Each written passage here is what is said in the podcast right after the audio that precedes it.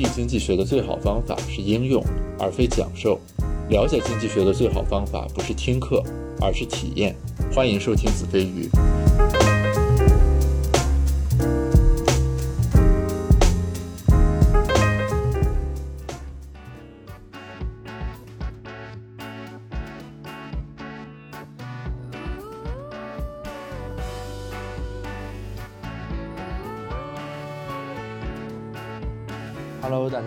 欢迎收听本期的子非鱼，我是 Gareth。今天和我一起聊天的呢是小宁，他是我的高中同学，我们俩是十多年的朋友了。小宁的教育经历很独特，他八年的时间读了两个本科学位，而且其中第二个本科目前还在读，是在一家叫做 Minerva 的互联网大学。这家大学会安排他的学生在本科四年间去全球的八个地方巡回读书，没有线下的校园和实体的课堂。除此之外呢，小宁自己还在运营一个叫做 Viva La Vida 的公益项目，是让人们通过绘画来表达自己对生命的感悟。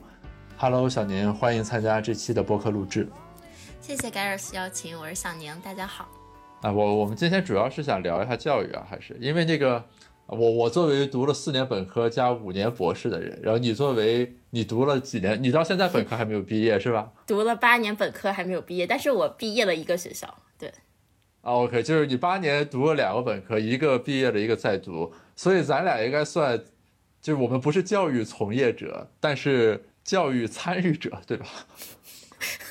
对，教育参与者还没有合格毕业。对对，资深教育参与者啊，两个都还没有毕业。我我觉得聊一聊这个教育还是很有意思的。因为我我先跟你说一下，就教育的问题，其实在经济学里面啊，属于那种永恒的大问题之一，就是和大概经济增长问题类似。就这个问题可能永远研究下去，也永远研究不清楚。为什么？因为因为就是我们学科呢，它强调一个什么呢？就是你要看一个因果关系的问题。比如说，呃，你在闽南网，我在北大，对吧？那我们怎么评估？这个米南瓦这种教育和北大这个教育的差异的问题，那咱俩比是比不出来的。就是在经济学里面，我们要比呢，它应该是和这个 counterfactual 比，就是和那个反事实比。什么意思呢？就比如说你读了米南瓦，然后我们应该把这个时间拉回去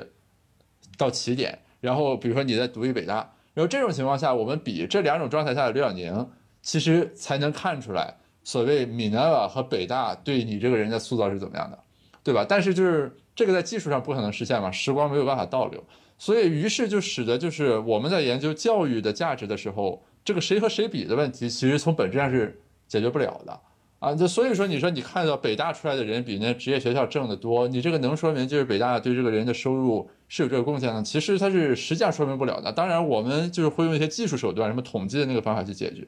但是实际上是没有办法直接回应这个问题。所以这是比较难的一个问题啊，我就比较好奇，就是我们先从个体来说了，就是你觉着，比如说这个教育带给你的价值或者收获是怎么样的哈？哎，我其实比较好奇，就是要你这么说的话，大部分跟人文和社科学科的东西，就跟人有关的东西，你都没有办法是 counterfactual 的，因为人与人之间本来就是不一样的，对吗？对，所以说就是我们做，我是做计量的嘛，就是我们做应用微观计量要做的，就是你要找一些这个。制度背景或者条件去构造一种识别策略。我简单举个例子啊，你是比如说你说上职高的和上北大的是没法比的，对吧？但是我们可以找哪一种人来比呢？比如说我看今年北大在山东录取线是六百九十分，我可以找那个六百八十八、六百八十九分的和六百九十一分、六百九十二分的比。然后，那么这个人其实我们会认为，就是说他总体来说他应该是连续的，对吧？只是因为高考的时候北大招那么多人，录取线卡在那儿了。使得这几个人没上去，这几个人上去了，于是我们比，这在经济学里面就叫做断点回归的方法，就等于是它在一个连续区间里面，因为某一个政策冲击，使得这个人的状态发生了这个跳跃。那我们就认为，就是说你这种情况下比出来的这个所谓上北大的这个效果，你就比我拿上北大的和那个上职业学校的比更可信一些。就是我们在计量上会有一些这种方法，我们只能用一些这种方法去近似，但实际上确实不可能，因为就是我们没法做实验嘛。这个就是所谓社会科学固有的这个问题，也是我们经常被 challenge 的问题。你比如物理学很简单，人家就做个控制实验，对吧？这一组是这个样，那组是这个样，我们一比就行了。我们不能这个样子啊。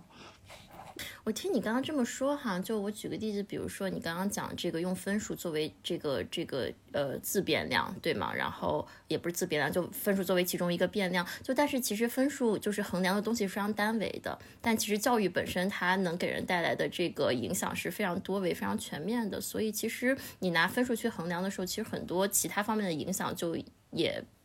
忽略掉了。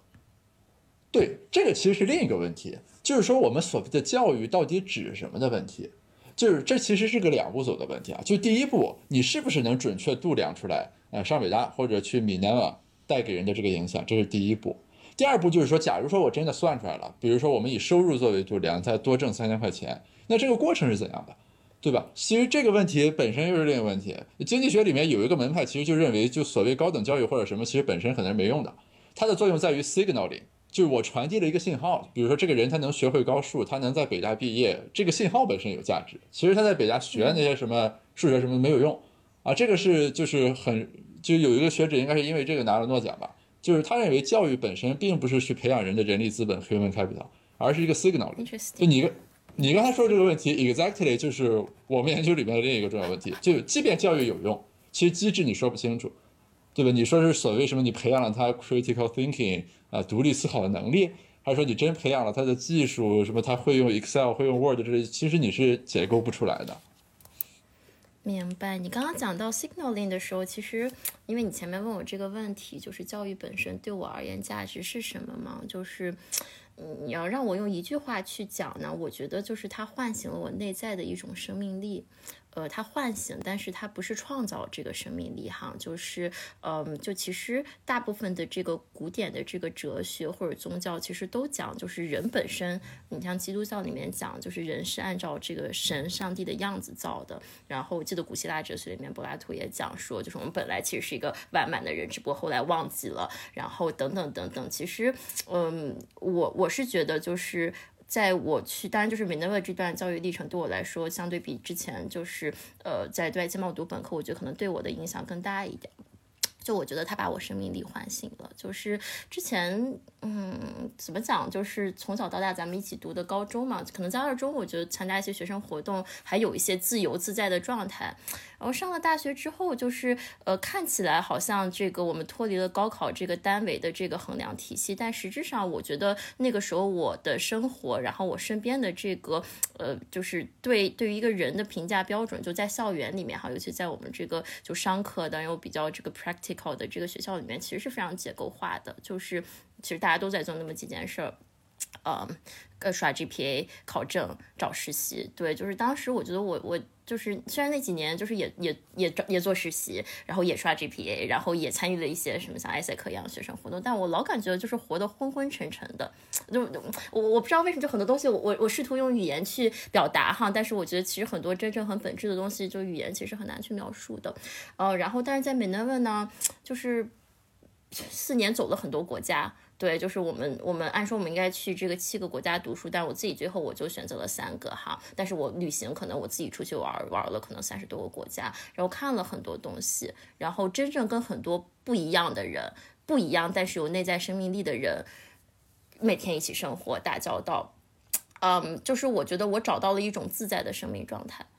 对，就是我觉得这可能是这四年你让我总结，就如果能用语言表达，其实就是大概这样一个价值。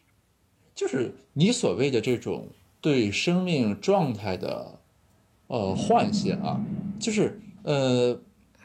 这里面其实还是有两重因素，就一个是说所谓米奈瓦的这种设计，另一个是说你这个主体本身是具备这种你自己有一种可能被唤醒的愿望或者想法，或者说就回到一开始那个问题啊，就假如说你在对外经贸毕业之后，你没有去到米奈瓦，你比如说你保研了，或者说你工作了。你会认为就是说这种唤醒就不会发生，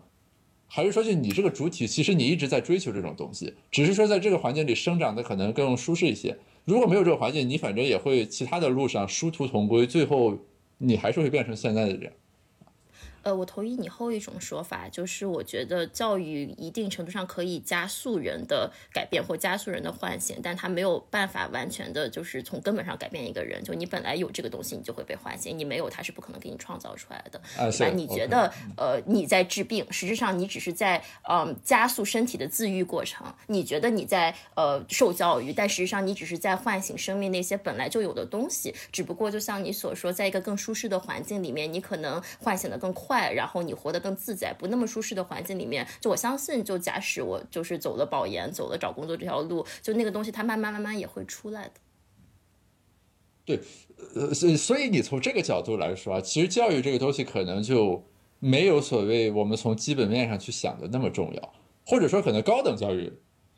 没有那么重要，因为你说的那个对自我的那种意识，或者你自己追寻自己生命的那个愿望，它可能主要是在高中及以前的教育里面建构起来的，对吧？对，就是我觉得，甚至其实家庭教育会更重要。其实我今天一直在想，因为你说今天要聊教育这个事儿，我就在想，就教育对我来说到底意味着什么嘛？然后你刚刚讲说这个价值，我说生命力，就我觉得生命力这个东西，就我们来拆解一下哈，就是说你说一个人有生命力，有生命力，他得先是个生命。对吧？就是你生命，你是在大自然界中的一部分。但是我觉得，就是很多人就已经失去了，呃，去感知、去打开感官、感知自然，然后去把自己作为自然的一部分，而不是那个那么强大的 personal ego，你能改变很多很多东西。就是，呃，我我讲一个非常具体的这个经历哈，就是，嗯，我在美 v 沃，我不是从对外经贸当时修的财务管理，去了美 v 沃之后，我就改修了自然科学。那我当时改的时候，我当时也没想那么多，我就觉得我对大自然很好奇，然后我当时。是选了这个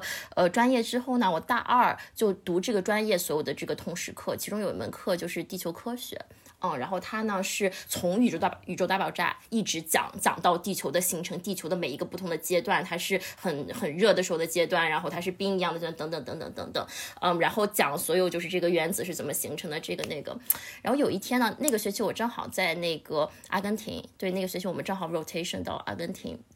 然后，呃，我就记得有一天晚上，然后在那个布宜诺斯艾利斯市中心的一个这个呃这个花园里面，对我和我我和我两个同学，我们就一起出去，然后躺在草地上看星星，就一天晚上。然后最开始我们就一边唱歌一边看，然后后来就有一刻我就就是没有意识的，然后就闭上眼睛，我就开始呼吸，对，就是很有意识的去感受自己那个呼吸，我就突然意识到说。哦，就是我这一刻吸进去的这一口这个空气里面包含着的一个氧分子，可能就是刚刚我旁边那棵草它吐出来的。我这一刻呼出去的二氧化碳，可能就是刚，可能就是比如下一秒就被这个我旁边的一棵树，嗯，给吸进去。所以其实我总以为我是一个非常呃独立的、封闭的、完满的个体，但实质上这个个体本身在跟宇宙的万物，嗯，流动、交换能量、产生联系，嗯。对，然后你就会想到说，哎，那是不是其实我手上的一块皮肤，然后它其中的一个原子，它可能在几百万年前就是雪山的一部分，它可能在几亿年前就是某一个星星的一部分，它可能在几十亿年前就是太阳的一部分，就一切其实都是联系的。所以其实这个回到我刚刚讲的，就是你说你有生命力，你得先意识到自己是一个生命，而生命生命就是你得知道万物之间它其实是互相连接的。然后你在这过程中就是你是存在，但你的存在其实呃是渺小。的任何一个东西都可以影响到你。我们讲这个影响，它不只是比如说人与人之间的影响，或者说比如说这个气候变暖这种这么宏大的这个关系。我觉得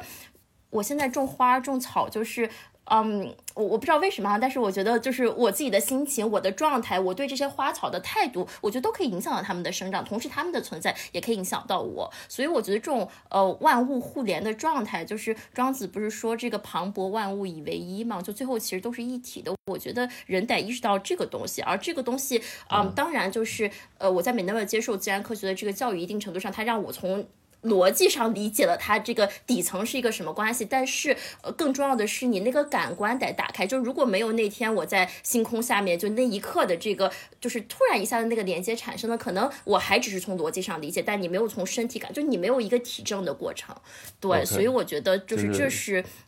对，就我觉得生命力可能最就是所谓从道理之知到身体之知嘛，对吧？就是庄子什么“野马也，尘埃也，生物之以息相吹也”。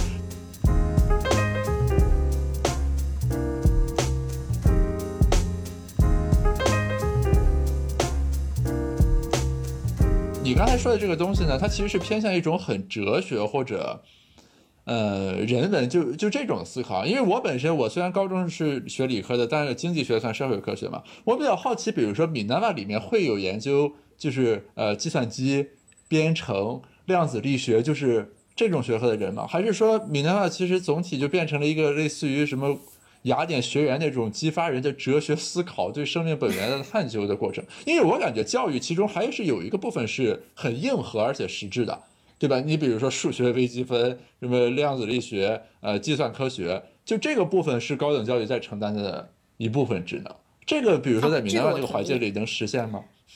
我同意。就首先哈，我觉得就是说，呃，我刚刚讲的很多其实是我的体验，对吧？但是呃，我觉得就你刚刚讲说这些量子力学啊，这个那个，实际上它是知识。就我认为知识可以加速你去更全面的体验的过程。如果你了解那个知识，嗯，但是我认为就是 Manila 它在就是它底层传达一些很不一样的东西。就除了我刚刚讲这个呃所谓这些体验，然后这些生命哲学的东西之外，我举个例子，比如说我自然科学，我上课第一天。老师没有跟你讲说科学有多伟大，然后跟你讲说这你怎么这样站在巨巨人的肩膀上，说这个对吧？就科学让人们产生多大的进步。第一节课我们学的那个思维方式叫做，就是任何一个科学定律都有 the domain of validity，就是都有它这个呃适用范围。实质上，所以他告诉你科学是有限的。对，就是我觉得。可能 m a n e v 它实质当然就是我们也学，就是我们上所有这个呃一个正常大学生上的课，我们有这个计算科学学院，然后也有人这个主修 CS 对吧？然后主修 CS 他也可以获很多奖，都有。但是我觉得他在传递一些不太一样的东西，这个是渗透在他整个教学方法里面的。呃，所以他也是提供那种所谓硬核课程的，对吧？我假如说我就想学 Python，比如说啊，或者就是这个算法、计算机的这个知识，它是有这种课程支持的，还是？有有有都有。OK，只是说就是你，比如说从你这个个体而言，就是你把这个课程学了之后，你怎么去解构它的问题？就如果我是一个做物理学研究的人，对吧？可能我学宇宙大爆炸什么，我就可以什么弦论啊，我也不太懂，就是往那个角度去引导。但于你而言是说，它助推了你在那个星空下的那种对于那个万物之间普遍联系的这样一种感知，其实是。对，就是还是回到那句话，就教育它不可能改变你，它不可能让我从一个比如说一个这个搞艺术的、搞人文的变成一个科学家，但是那种感受、那种体验它存在下来了，这个东西让我更好的体验、理解自然。就因为在在咱聊之前，其实我在想的一个事情就是说，米南话是应该是一个小而美的东西，还是是应该被推广或者大家普遍采纳的一个东西？或者说，就是你对教育未来的想象，是因为所有的大学都会像米南话那种模式去？转变对吧？什么全世界各地，然后淡化那种所谓 GPA 的考核，强调对人的这种素养、技能点的这个培训，还是说就是其实只有一部分人适合你的吧？然后普所有的普罗大众，可能大部分人还是去应该接受那种所谓硬核的技术或者工程学科的教育，对吧？否则这个社会那工程师从哪来呢？就是我其实没太想清楚这一点。嗯，是这样，就是我觉得 m a n e v a 它本身呢，嗯，就是。嗯，它本身这个结构，包括它的这个强度，然后包括说，就这个强度，包括这个课业上面的强度，我们每个周就是对，就课加上作业就五十个小时是有的。包括说到处走，就一下子把你扔到一个陌生环境里面，这个东西不是每个人都能接受得了。所以你讲 Minerva 本身，它，嗯，我认为它只是适合小部分人。但是我认为 Minerva 本身这个学校建校的时候，就是所有这些创始团队，他们也没想说这个世界未来 Minerva 可以去这个学校可以 host 一亿人。我觉得他们可能更多想的是，就。是呃，我有了这个这样一个模式，可能我是在更加尖端、更加极端的这个方式下去探寻，那我是不是能影响到体制内的一些改变？哪怕这个改变不跟我一样这么去极端，就我自己是觉得啊，美奈勒，比如说他把我。我把我们扔到很多不同的国家，走了这么多地方。其实前段时间我也发了一篇这个游记，讲那个我当时在以色列的很多见闻嘛，因为以色列和巴勒斯坦之间这个冲突的关系。那我在去之前，我对这些东西都是毫无了解的。但是当时那个呃那个 tour 其实也是 m i n 组织的，就是他只可能找了二十多个学生，然后他会带你去见，比如说这个以色列的大使，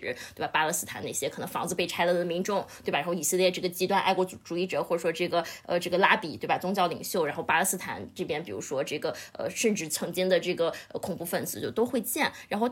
我去之前完全没有这个 心理准备，他啪的一下把我扔到这样的一个环境中，最开始非常非常的困惑，就是你不知道为什么大家都在说同样一件事，但是大家说的话都是相反的，但是好像每个人说的话都有他自己的真相。啊，然后但是慢慢慢慢你会去理解说，哦，其实每个人有不同的立场，就是你会发现说，其实他们不是呃新闻上那些冰冷的这个数字和事实，而是一个一个实际上存在的人，他们自己的情感，他们自己的这个经历，你去理解他们。就我觉得人得有同理心。就是你真的觉得说对方他一定是有他的原因，就是对方可能他也有他自己的受伤的地方、脆弱的地方，所以我得试试看他为什么那么想的时候，我站到了他对方的这个角度上去的时候，其实你是产生了真正的同理心，你从另外一个角度看这个事情，你就可以更全面的去理解这些东西。就就是同理心这个点，其实我是很认同的。就是说，因为我我现在其实有很明显的感触啊，你比如说同样一个人，呃，同样一个现象，就是当我看到一个和我认知不一样的现象或者做法的时候。你这个人，你的第一反应，你是去想说，啊，为什么他们没有像我一样，对吧？还是说你想的就是说，他们这样选有他们的道理，我没有像他们一样去选，那我们各自有各自的道理，我去看下面这个道理是什么？但是，就是我最近在想一个问题，就是说这种东西在多大程度上是可以被塑造或改变的，或者说从什么时间起可以被塑造和改变？这个其实你对企业或者说比如学术机构什么的，这个都是一个很重要的问题。就如果说这个人进入到你这里面来之后，他的那个改进都是很 marginal 的，比如说这这这个 Excel 他用的更好了，或者这个就是一些这种很细枝末节的改变。然后这个人基本面的，比如同理心、对生命的认同以及他的成长空间、学习能力等等，这个基本上是不变的话。对吧？那这种情况下，其实我们很多所谓的这个 training，或者说企业内部的这个东西，学术机构的培养，可能都在这方面是无效的了，就变成。嗯嗯，我会觉得哈，我比如以同理心为例，它有两种改变方式，一种改变方式就是生硬的改变方式，就是训练辩手的改变方式，你就得反着想，你永远得反着想。那我觉得那种情况下，其实培养出的人是挺可怕的，就是嗯嗯。对，就是你你你你你超越了那种对人的爱和这个真正的关怀，然后你只是想我怎么去说服你，或者说我怎么去更好的这个解读你，然后来操纵你。就是我其实并不喜欢这样的培养方式。就我觉得，嗯，如果一个人他从小到大他有爱的能力。那他就有关怀人的能力，他有关怀人，他就有同理心，他有同理心，他就一定，你给他一个小小的引导，他就会站在别人的角度去看问题。就这个东西，我可以以自身为例，就是我觉得我在出，就是我在去美德尔之前，我是不怎么具备这个批判性思考能力的。就是我觉得我也是，也是，当然就我有我自己就是特别的生活的方式，但是很多时候就你给我一个观点，我可能也就就随大流了，因为我也没有任何知识，然后我也懒得想，对，然后但是我觉得，也就是去了美德尔，你看到这么多，但是实质之就是他把你扔到了体验里面。我我我们在阿根廷，就我第一个国家去美国，第二个去德国，德国其实英语还不错。然后去了阿根廷之后，就没有人 讲英语，大家都讲西班牙语，我可不讲西班牙语。然后，但是我没我没有校园嘛，我们没有校园嘛。然后我要吃东西，我要去买菜呀。你到菜市场，你啥？菜市场人可不会讲英文，那你没有办法，你想办法呀，对吧？你你打手势比划，你用 Google Translate，你用各种各样的方法，就是他把你扔到这种体验里面，你最开始一定是懵逼的。但是呃，当然就是说，我觉得美德尔选出来的学生很多还是有这种抗压能力的，你慢慢慢慢去适应。所以实际上这个体验冲突，然后整个这个非常密集的过程，我觉得最后慢慢激发出我说，哦，其实有那么那么多不一样的人，其实这世界上人不是都跟我一样，而我实际的我对他们好奇，我先有了好奇，但实际上他们同时又跟我一样。是人，那我对他们有关怀有爱，但天生有这个能力。我最后想说，哦，以后永远就当有一个对立面的角度的时候，去理解他是怎么想的，不是因为我想去操纵他们，就是因为我爱他们，就是 as human。嗯，对，我觉得其实就这么一个过程。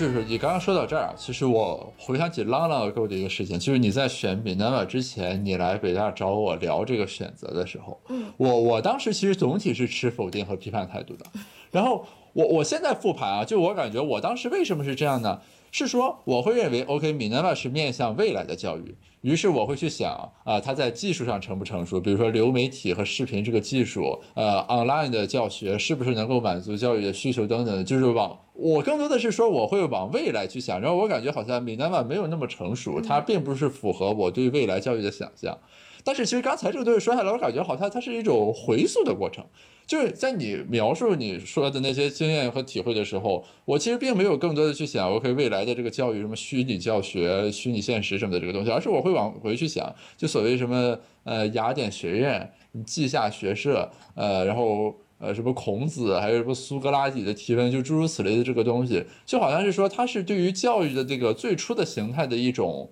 回归。就我之前读了本书啊，叫什么《轴心时代》，因为我之前对哲学其实了解很少。那个时候其实说的核心观点就是所谓同理心，呃，对其他人的这种普遍性关怀是轴心时代的核心精神。然后他是在很早的时候，比如说在战国的时候，中国，然后西方也是吧，就差不多时间都出现了。呃，墨子强调兼爱非攻，什么呃，孔子的己所不欲，勿施于人。然后在后来的这个演进过程中，这个逐渐耗散掉了的这样一个过程。于是他说，给定现在我们的环境，我们要走走回轴心时代。去回溯原来的那个精神，我我感觉他和你说的那个米奈尔的这个理念和所做的事情其实有点像。我蛮好奇的，这个书里是怎么讲，就是他是为什么耗尽的？就是我能，我们都知道，就是现在人与人之间没有那么多关怀和爱了，但是为什么怎么耗尽的？因为城市化吗？他他那个书里是总结了很多原因，也包括你比如说我们这个政治的这个。就是这个 regime 的这个变化，因为你战国就是周，我对中国比较熟悉啊。咱以中国来说，就是你周秦之变，其实在中国来说是一个很大的变革吧。因为我们从那种就是分封的这个制度，走向了一体化的这个呃，就是单一制的郡县制，而且从秦朝一直到清朝，这种制度没有发生过根本上的背离。那于是说，你就在后来的这种制度化的这个过程中，因为它是一个单一制的这样的体制，那么轴心时代的那种精神，比如说。呃，什么兼爱非攻，己所不欲，勿施于人什么的，他在治理的过程中不具备这个实际的可实施性，并且甚至和这个统治者的意愿会有背离。然后，呃，以及这不光是一个统治者的选择问题，就不是说这皇上不喜欢这个东西，于是就那啥，呃，是在整个这样的一个制度里面，每一个人这个个体，你去因应这个制度嘛，你就会做出很多的这种选择，最终就是说导致这个均衡结果，就是这个东西的这个。逐渐耗散，然后不同国家面临的问题不一样。我我记得他说印度还是哪，主要是因为外族入侵使得它这个文明断裂，因为这种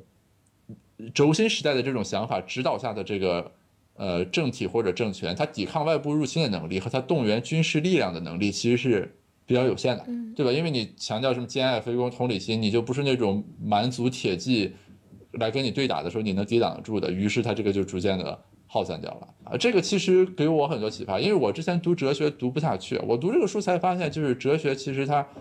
它并不是认为我们这个东西是在螺旋上升，或者呃，就是总是在往前走的。因为经济学其实总体观感是说我们是在进步的嘛，对吧？就经常看那个什么 GDP 曲线，前面是平的，工业革命之后陡峭起来，或者什么中国平的，然后改革开放以来涨起来。就经济学总体会认为，就是说我们叫做我们研究的问题叫做短期经济波动和长期经济增长。就我们好像有个鲜艳的认识，就是说，反正 in the long run，人们是在往前走的。但这个哲学这个东西给我很大冲击，是说，哦，原来是那个时候轴心时代是呃某种意义上是比较好的，然后后来全都是这个往回走的过程。于是我们现在面临全球化过程中这些乱七八糟的东西，我们要去回溯轴心时代的这个精神。呃，这就读那个书的体验和你刚才讲米奈瓦的这个过程，其实给我是类似的这种感觉啊。嗯，就因为我其实一直在回想。就是当时为什么你来找我聊米内瓦的时候，我给出的是非常 strong 的反对意见，或者是巨大的不信任啊。就是这个个人判断为什么会翻车，是我一直很感兴趣的一个点。我我我其实现在想，就是说刚才我想的那个问题，就我当时完全没往所谓的所谓底层教育的这个因素，或者他的那个教育理念怎么样，比如说唤醒人的生命力，就是这个当时没有在我的认知框架里。如果你在那个时候跟我说这套东西，我肯定说这是玄学啊，跟算命是一样的。就扯些有的没的，你这高等教育对吧？你讲这些东西，那编程谁来教对吧？这个就是我肯定想的是这种问题啊。但是就现在站在现在回溯，我是很能理解这个。嗯，而且其实我觉得 Minerva，嗯，怎么讲就是呃。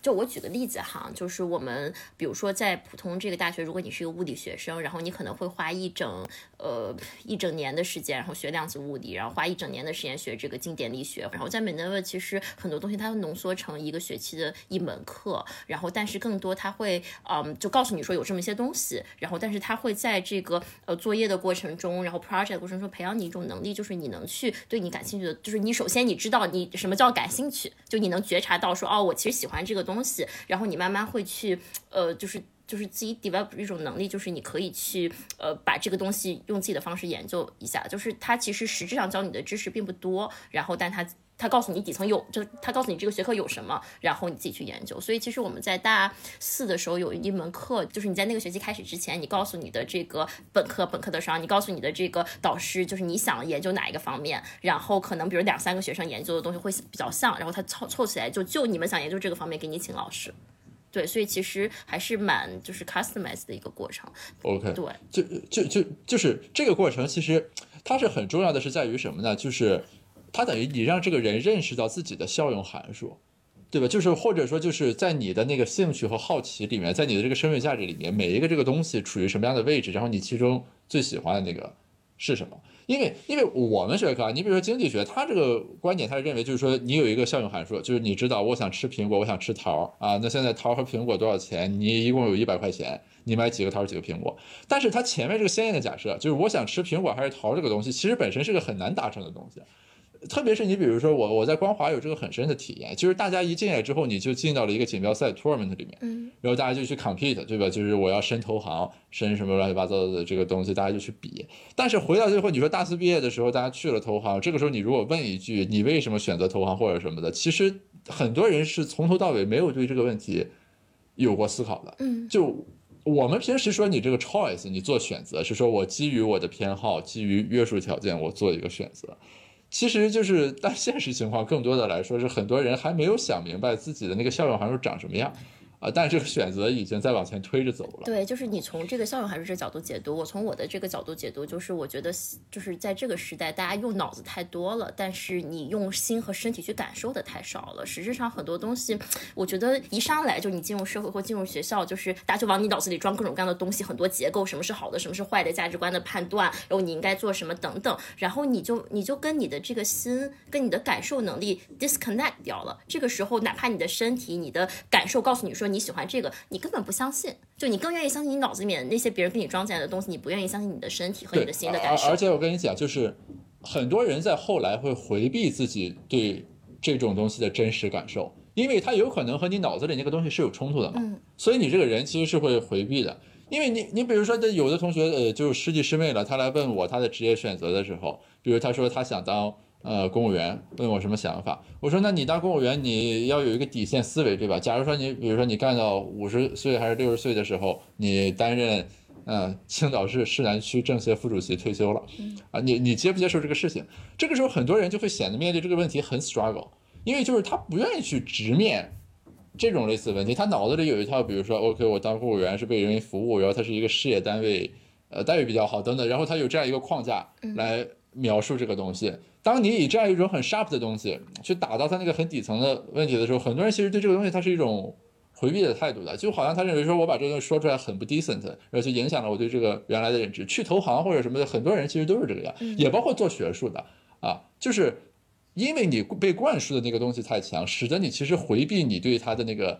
真实体验。就是大家感觉做学术很崇高，那我读了博士我就做学术的。那其实如果你完全不喜欢的话，这个过程就就 totally 是在对，折磨自己对我同意。实质上，呃，我当时自己也面临过这个问题，就是我在那个 Minerva 读大三的时候，那个时候我依然想进投行，依然想进呃咨询，我依然在面麦肯锡和高盛，嗯，然后直到就是有一天，当时我跟你之前讲过嘛，我在墨西哥旅行，就我怎么开始做 Viva 的，其实就是当时呃突然有一天我我。跟那时候的男朋友吵架了啊，然后呃，然后但是就是那天做了一个噩梦，噩梦醒来之后，我就突然感受到，就是我跟呃当时的那个男朋友，就我们之间产生的一种联系啊，这个联系让我觉得说，因为我们当时面临一个这个困境，就是呃，我当时毕业之后我不想留在美国，他是美国人，他也不想来中国，我们就好像没有未来一样，没有未来你就总会问自己这个问题啊，都没有未来，我们干嘛还要继续谈恋爱？我们干嘛还要呃，就是相当于你在一起时间越久，你未来这个分手的时候伤痛就越多嘛。但我那天我突然我感受到我身体的这个感受，我感受到我在身体上面跟他有一种连接，或者在心灵层面跟他有一有一种连接的时候，我就突然意识到说，哦，这个连接存在的这个当下就已经。就是所有东西都值得了，就是你不用再去想未来那个结果。当然，你有结果更好，但实质上你当下的每一秒，你拥有这个东西，你的这种体验和你所付出，这就已经是对等值得的。所以我那时候其实我问了我自己一个问题，就是如果这是我跟另外一个人之间的连接，那我跟我自己生命之间是什么样的连接？就换句话说，就是我在做什么事情的时候，我会觉得这个事儿哪怕没有结果，但是就是。过程中的每个当下，我都非常非常享受，我就觉得非常快乐。就是到底什么事情就对我来说是这样的意义，就我认为那个就是我跟我自己生命之间的联系。对，就是你你刚才其实在这个叙述过程中，你提到了好几种嗯提问，或者说我们 corner 自己的一种方法，就是怎么样逼自己一把去直面这个问题。因为我我在之前的时候，其实我也面临过类似的问题。然后我我当时问自己一些问题，比如说，就是我明确自己肯定得不了诺贝尔经济学奖了。那那当你 加入这个行当的时候，你就啊不，这人贵有自知之明，就是你加入一个行当的时候，你认为他的这个最顶级的桂冠是和你注定无缘的情况下，你是不是还愿意做这个事情，对吧？还有一个思考维度就是说。呃，是有一次有一个人来分享的时候说的，就是如果全世界都没有人知道你在做这个事情，你是不是还愿意做这个事情？其实这种问题就可以比较好的区隔开，就是你的所谓表演和是，就是呈现给别人看那个部分和你给自己看那个部分等等等等。但我感觉就是刚才我们提到的这种类似的这个问题，就是其实很难问得出来。就首先你要有问的意识，其次你要有问的勇气。呃，但一方面就是大家在那个。正常的那个教育的轨道里，其实不很难去内生这种问的意识，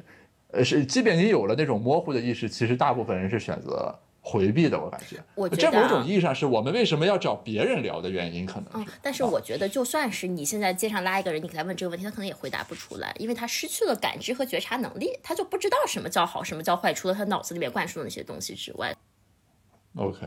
但是但你这样说的话，其实让我感觉这个教育的这个前路。还很漫长，或者说就是大部分的教育，呃，高等教育机构，比如说啊，它应该去怎么做呢？你比如说北大应该怎么做，能够去实现刚才你所描述的这种效果或者说职能？嗯，还是说就是北大其实也不需要改，可能就是全世界应该多搞上一些什么 Minerva Club 之类的这个东西。然后，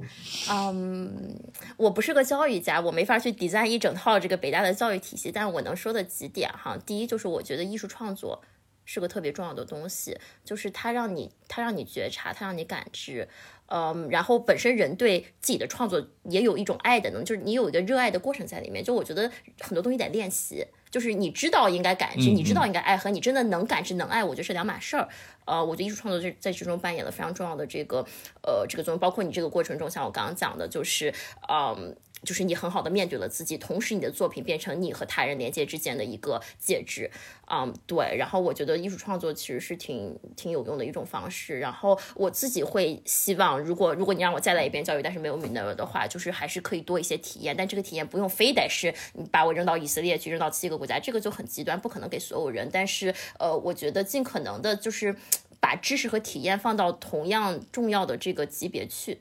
对，就是我，我不知道，可能你能更好的帮我去 frame 这个事情。呃，我我我我我觉得你说的很清楚啊，就是这个我我其实是能 get 到的。嗯。但是就是回回到我们一开始说的这个东西，就是如果这个东西在高等教育之前，很大程度上已经被内生的决定了的话，啊，其实就是也就它到底是在多大意义上很重要？那你要这么说，对吧？我其实，在做了 Viva 两年之后，我这个我这次疫情期间我才开始画画。你你可以啊，你你可以再 re，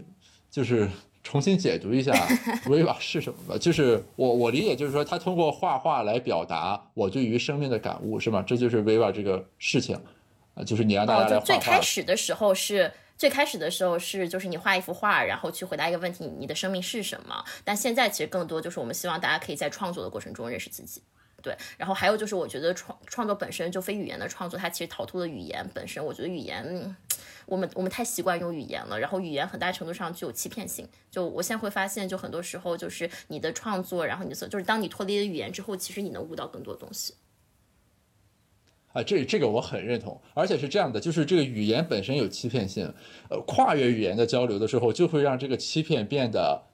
呃更加的严重，或者说更加的迷惑。也就是我经济学是这方面严重受害者。比如说，我们英语里面有个词叫那个什么 price discrimination，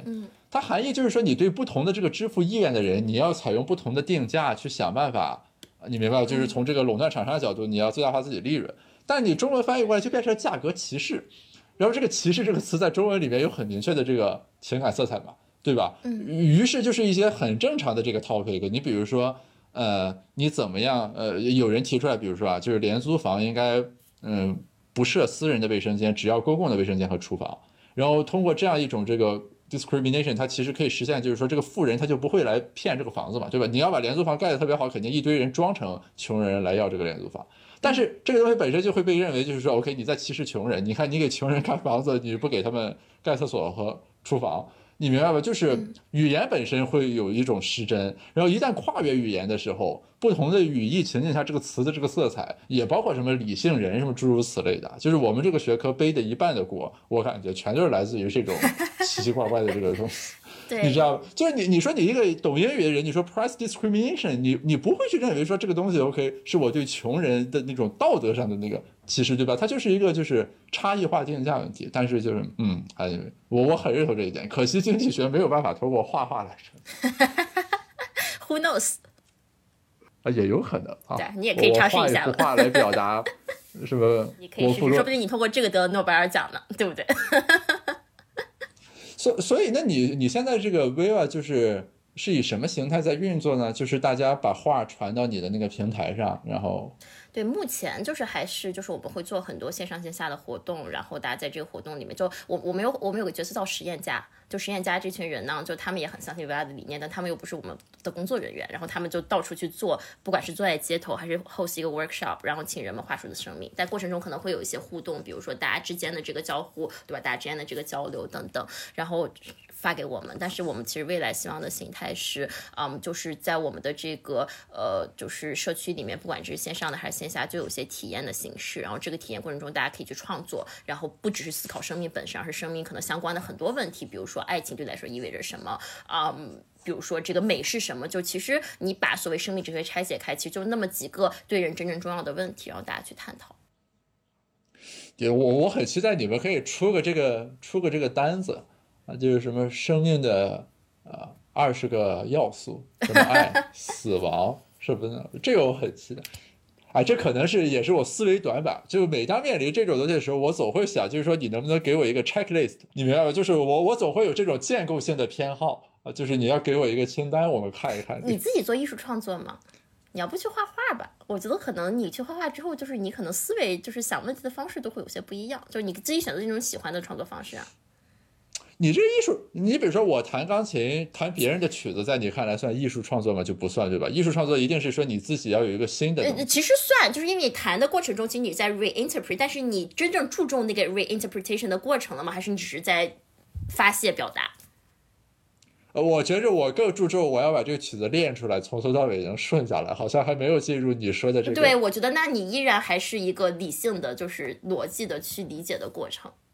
啊，同意。就我觉得你可以试试看自己说。就我我是这样，我刚刚不是讲到我在这个疫情期间，我我非常快乐。当然，我就是世界上很多伤痛，我也为他们难过哈。但是我讲我自己本身，因为我天天待在家，突然你不需要见那些你天天觉得必须要见的人，你发现根本就没有那么多事儿可以做了，我就开始画画。对，然后我也没有任何基础，当然就是这个受益于我过去两年做 V 吧，我天天在跟那些不敢，你知道，就是我在街头请人画画的时候，百分之九十九的成年人都跟我讲说，哎呀，我画的不好。你问他啥叫画的好，他觉得画的好就是画的像，但实际上像我让小孩画，就是因为我们也遇到很多小孩，你让小孩画，他从来不觉得他画的像或不像，他就开始创作了，就非常自如自在，画的好和不好，就我们可能看，哎，这个东西画了些什么，但对他来说，他也是他自己的作品，所以其实受益于这个，我知道只要每个人进行真实的表达，他没有好和不好的区别哈，我就开始画，我画东西也很简单，我也发给你看过，其实就是比如说是星空中的一个蛋糕，或者比如说这个夏日中的这个一朵花，但其实本身第一表达那个过程当中，其实嗯，他就有一种就是你对身体感受的觉察，因为我不是说我先设计好了这。幅图对吧？就像你说，我怎么把这个东西从头到尾谈下来？而是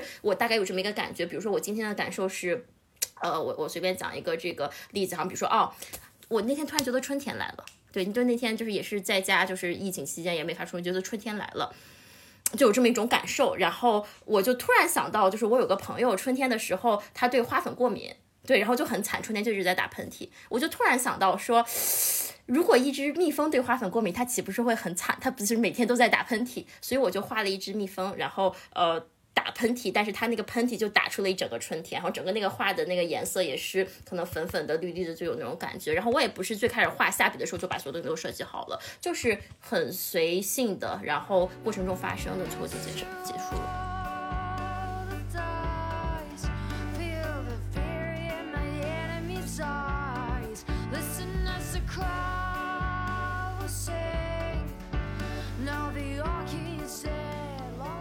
我我感觉这些年来，我在这个方面是有所进步的，但是就是似乎呢，还这个啊，以你以你的 level 来看，还有很大差距。你你如果让我的感受来说，就是说，你如果明确的告诉我今天有这么一个活动啊，你需要就是怎么，我可以调用这个能力，OK，然后我也可以去参加这个活动有所收获。但是就是我的默认状态可能不会处于你所说的那种，就是你去捕捉身边的那个东西，哎，可能是科研造成的后遗症吧，我不知道啊。那，可这个东西对你科研有什么负面影响吗？那这可能就是脑子里的概念形成的，因为你一般做科研来说，我们比较强调的是说你要排除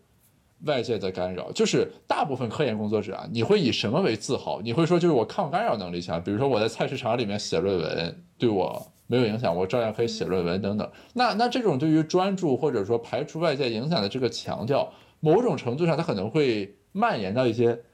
其他的方面，你明白吧？但这里有个 trade off 啊，就另一方面是做科研的人一定要有好奇，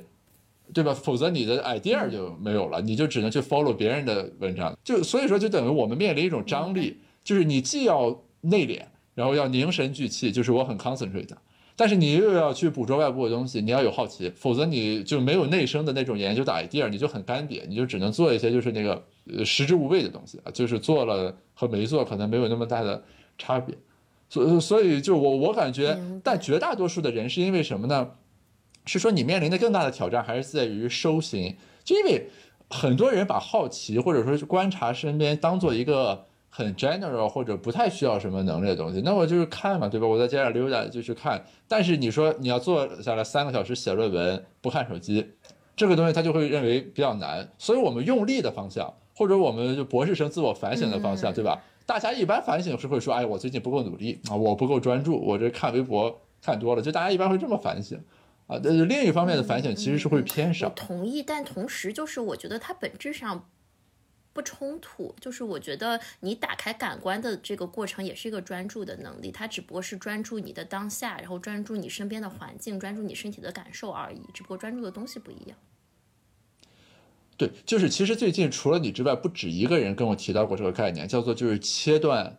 联系，专注当下。OK，但就是但这种稍带玄幻色彩的这种，啥叫切断联系？就就指的是说你不要想那么多嘛，就专注当下嘛。就是你切断你关于未来，因为很多人他一想这个问题，他就会想好多好多东西，对吧？我这个明天、下个月、今年，我这个东西怎么优化？我现在做这个决策，那我以后是不是就不就然后这个东西就没完没了了？然后好几个人会提出，就是说作为一种思考方法，就是你把这些甩掉，我们就说 focus 在现在这个时点上，你作为这个个体，比如说你和这个事情的交互。但但是这个方法对我而言有难度啊，对我而言有难度。前两天我有个朋友跟我讲了一个那个也是应该庄子里面的一个故事，对，然后好像就说一个人在吃橘子，对，然后然后庄子就评论嘛，就说就是当你在就是用心吃橘子的时候，这个你和橘子都在，但是他说这个当你在吃橘子的时候，你比如说你在想未来的工作，你在想昨天的这个感情，橘子不存在。你作为这个吃橘子的人本身也不存在，就是我想起我当时呃做 meditation 的时候，因为有时候我会用那个 app 做 meditation，然后它里面就讲到一个概念，就应该是佛教还是禅宗的一个概念叫 monkey mind，就是猴子大脑。就怎么说呢？就我之前还画过一幅画专门讲这个，就是他说这个我们人的大脑 by default 这个状态就像一个在那个不同的树上面跳来跳去的这个猴子，对吧？就是这个跳的这些树呢，就是你的这个想法，对，今天一会儿有这个想法，一会儿有那个想法，嗯，但是这个。不危险，危险的是每一个想法背后它都带着一种感情，所以有的时候，比如你想想这个哇，你突然开心；你想那个哇，你突然难过，就他会觉得这是一种特别特别不稳定的这个状态。所以其实他讲说你要专注当下，而其实 meditation 它。就是就是用的方式是你专注呼吸，然后可能你专注呼吸之后，你慢慢你把你整个人打开之后，你就不用再专注呼吸了，就你就有这个专注这种能力了，你就可以再专注，比如你身体的感受，你周边的这个环境等等等等。所以其实我觉得也不是说切断联系，就反而其实专注的过程中，你是在跟某些具体的东西产生非常深刻、非常具体的联系，但是只是你就不被那个 monkey mind 再带着走了。OK。就就是你你说的这种东西啊，和刚才说的那个方法其实是类似的。就是我我这两年其实是在逐渐改善，但我会感觉这种方法很有难度。就是这个我感觉是科研训练对我有一定的这个影响。为什么呢？就是因为我们这个学科的方法论，或者你做研究的过程中，我们是要排除掉一切模糊的或者不可言说的东西，你明白吧？你比如说做实证研究，经济学最强调什么呢？叫做可复制性。意思就是说，我的这个数据和我的这个代码，在我的电脑上跑和在你的电脑上跑出来那个估计系数是一模一样。如果不一样，那就表明你造假了，对吧？你这个研究不具备可可复现性。于是这就使得就是我我在想一个问题或者面对一个方法的时候，我会不由自主的总是想把这个东西变得很 clean cut，你明白吧？就是这个每一个都要定义的很清楚。你比如你跟我说专注当下，你给我说一下什么叫专注当下，它的定义，它的 to do list。我如果现在想专注当下，我一共有七步要做。比如说第一关上手机，第二怎么样？就是就是我会不由自主的想用这样一种方式来 frame 这个东西。然后在我我这两年的变化是在于什么呢？就我原先会认为就是如果一个东西。不能被这么表达出来，它就是一个玄学，跟算命或者塔罗牌是类似的东西。我现在逐渐在我的定义、域里和认知的范畴里，我会知道，OK，确实存在这种东西，就是你不能以你写科研论文的方式把它那种表述出来，你要去感知。就是我对于身体之知啊，其实是有了更多的这个认识。就我原来其实很看重道理之知，就是你要能说清楚，于是我就会排斥所谓有点像玄学的东西。但我我现在会感知到这个身体之知。的重要性，而且也是教育的一个部分。但是其实你看，我一开始问你那个问题，还是体现了我这个思维的惯性，就是我们怎么样建构性的去培养 身体之知，对吧？对，但是实质上就是我觉得，就是任何本质的东西，你都没有办法去用语言表达。你说，你你你用语言表达一下爱是什么？你怎么表达？就是我觉得语言能抓住的都是非常表面的东西。对，就是这个我比较认同，这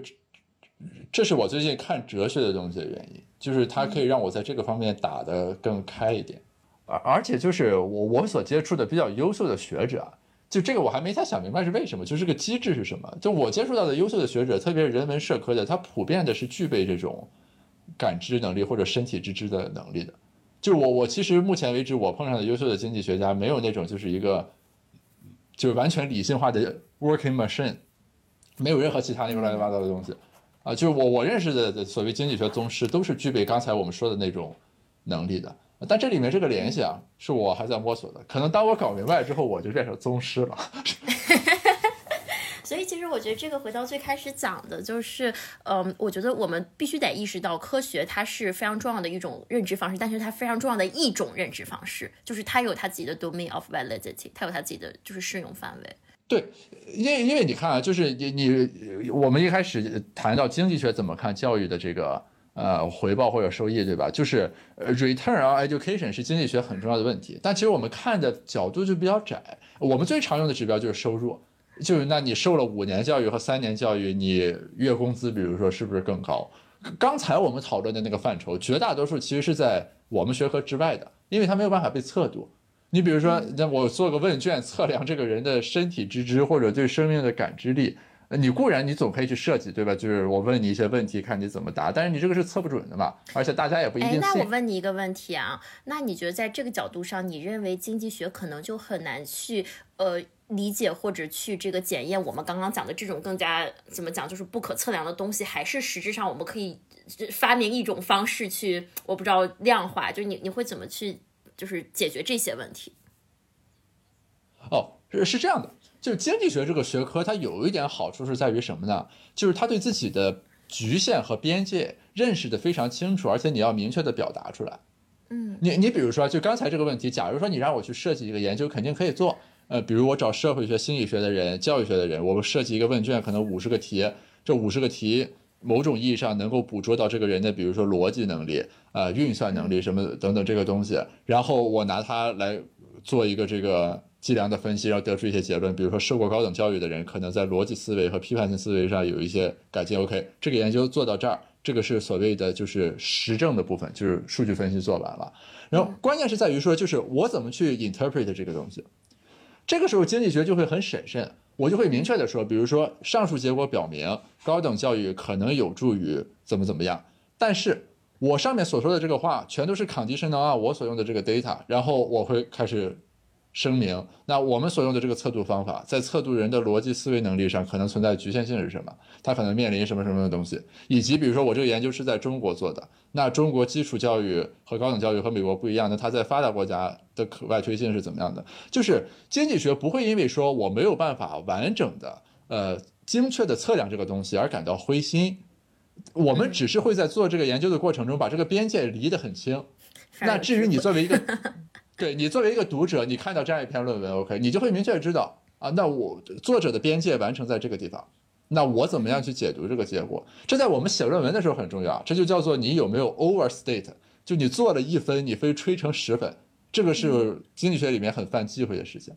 我们是说，就是你做一分，你要说的很清楚，就你这个一分的边界在哪。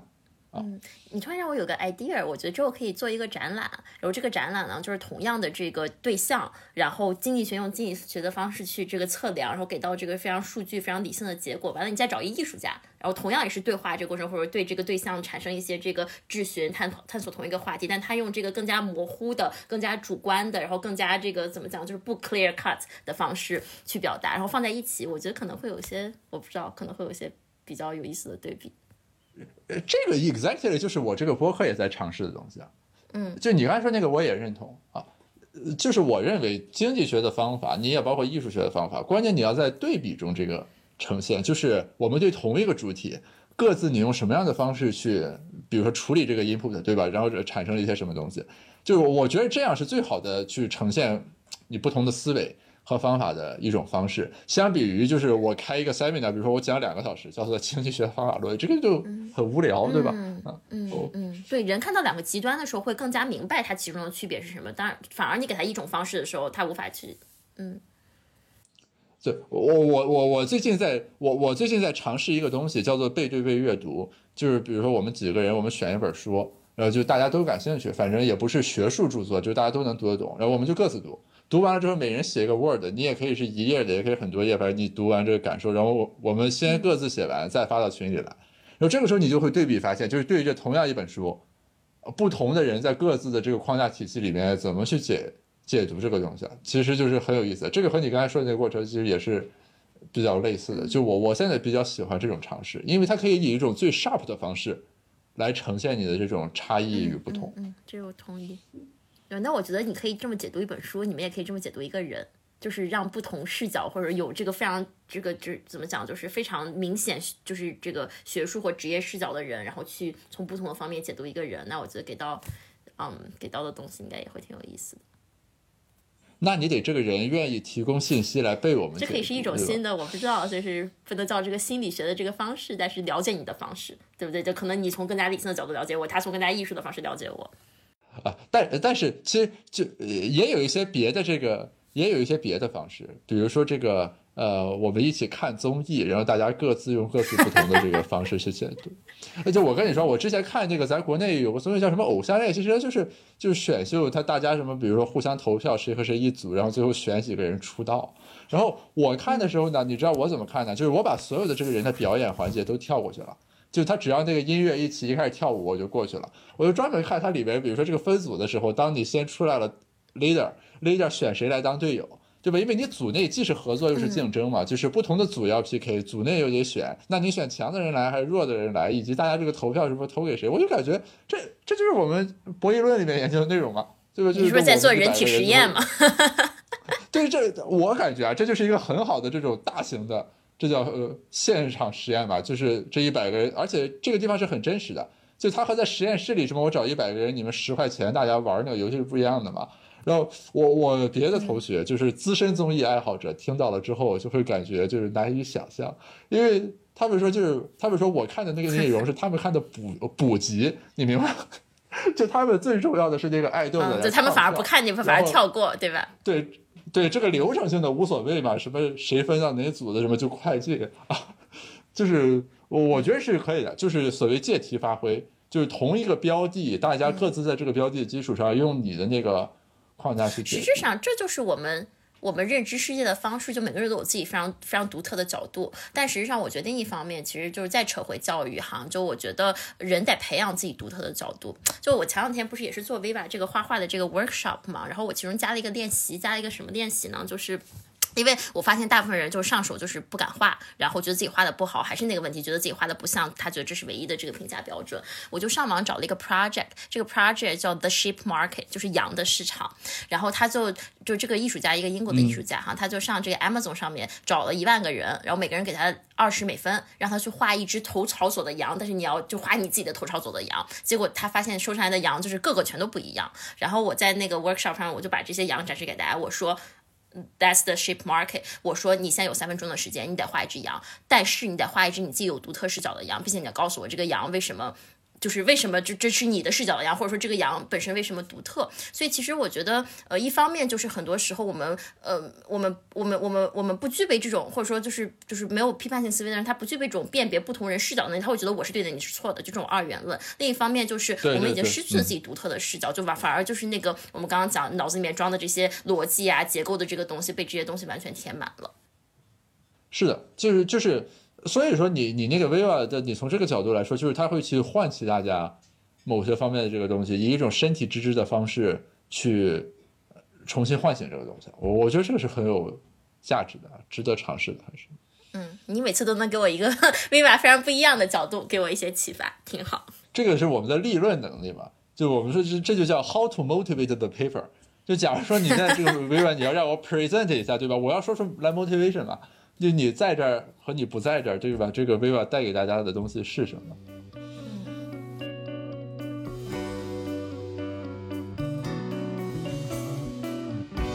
非常感谢小宁今天的分享，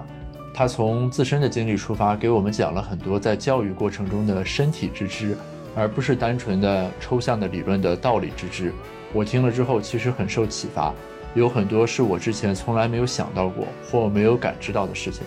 今天我们的对话从教育出发，最终却不仅局限于教育，还涉及到了哲学，涉及到了人生的体验等等等等。感谢大家收听这一期的子非鱼，我们下期再见。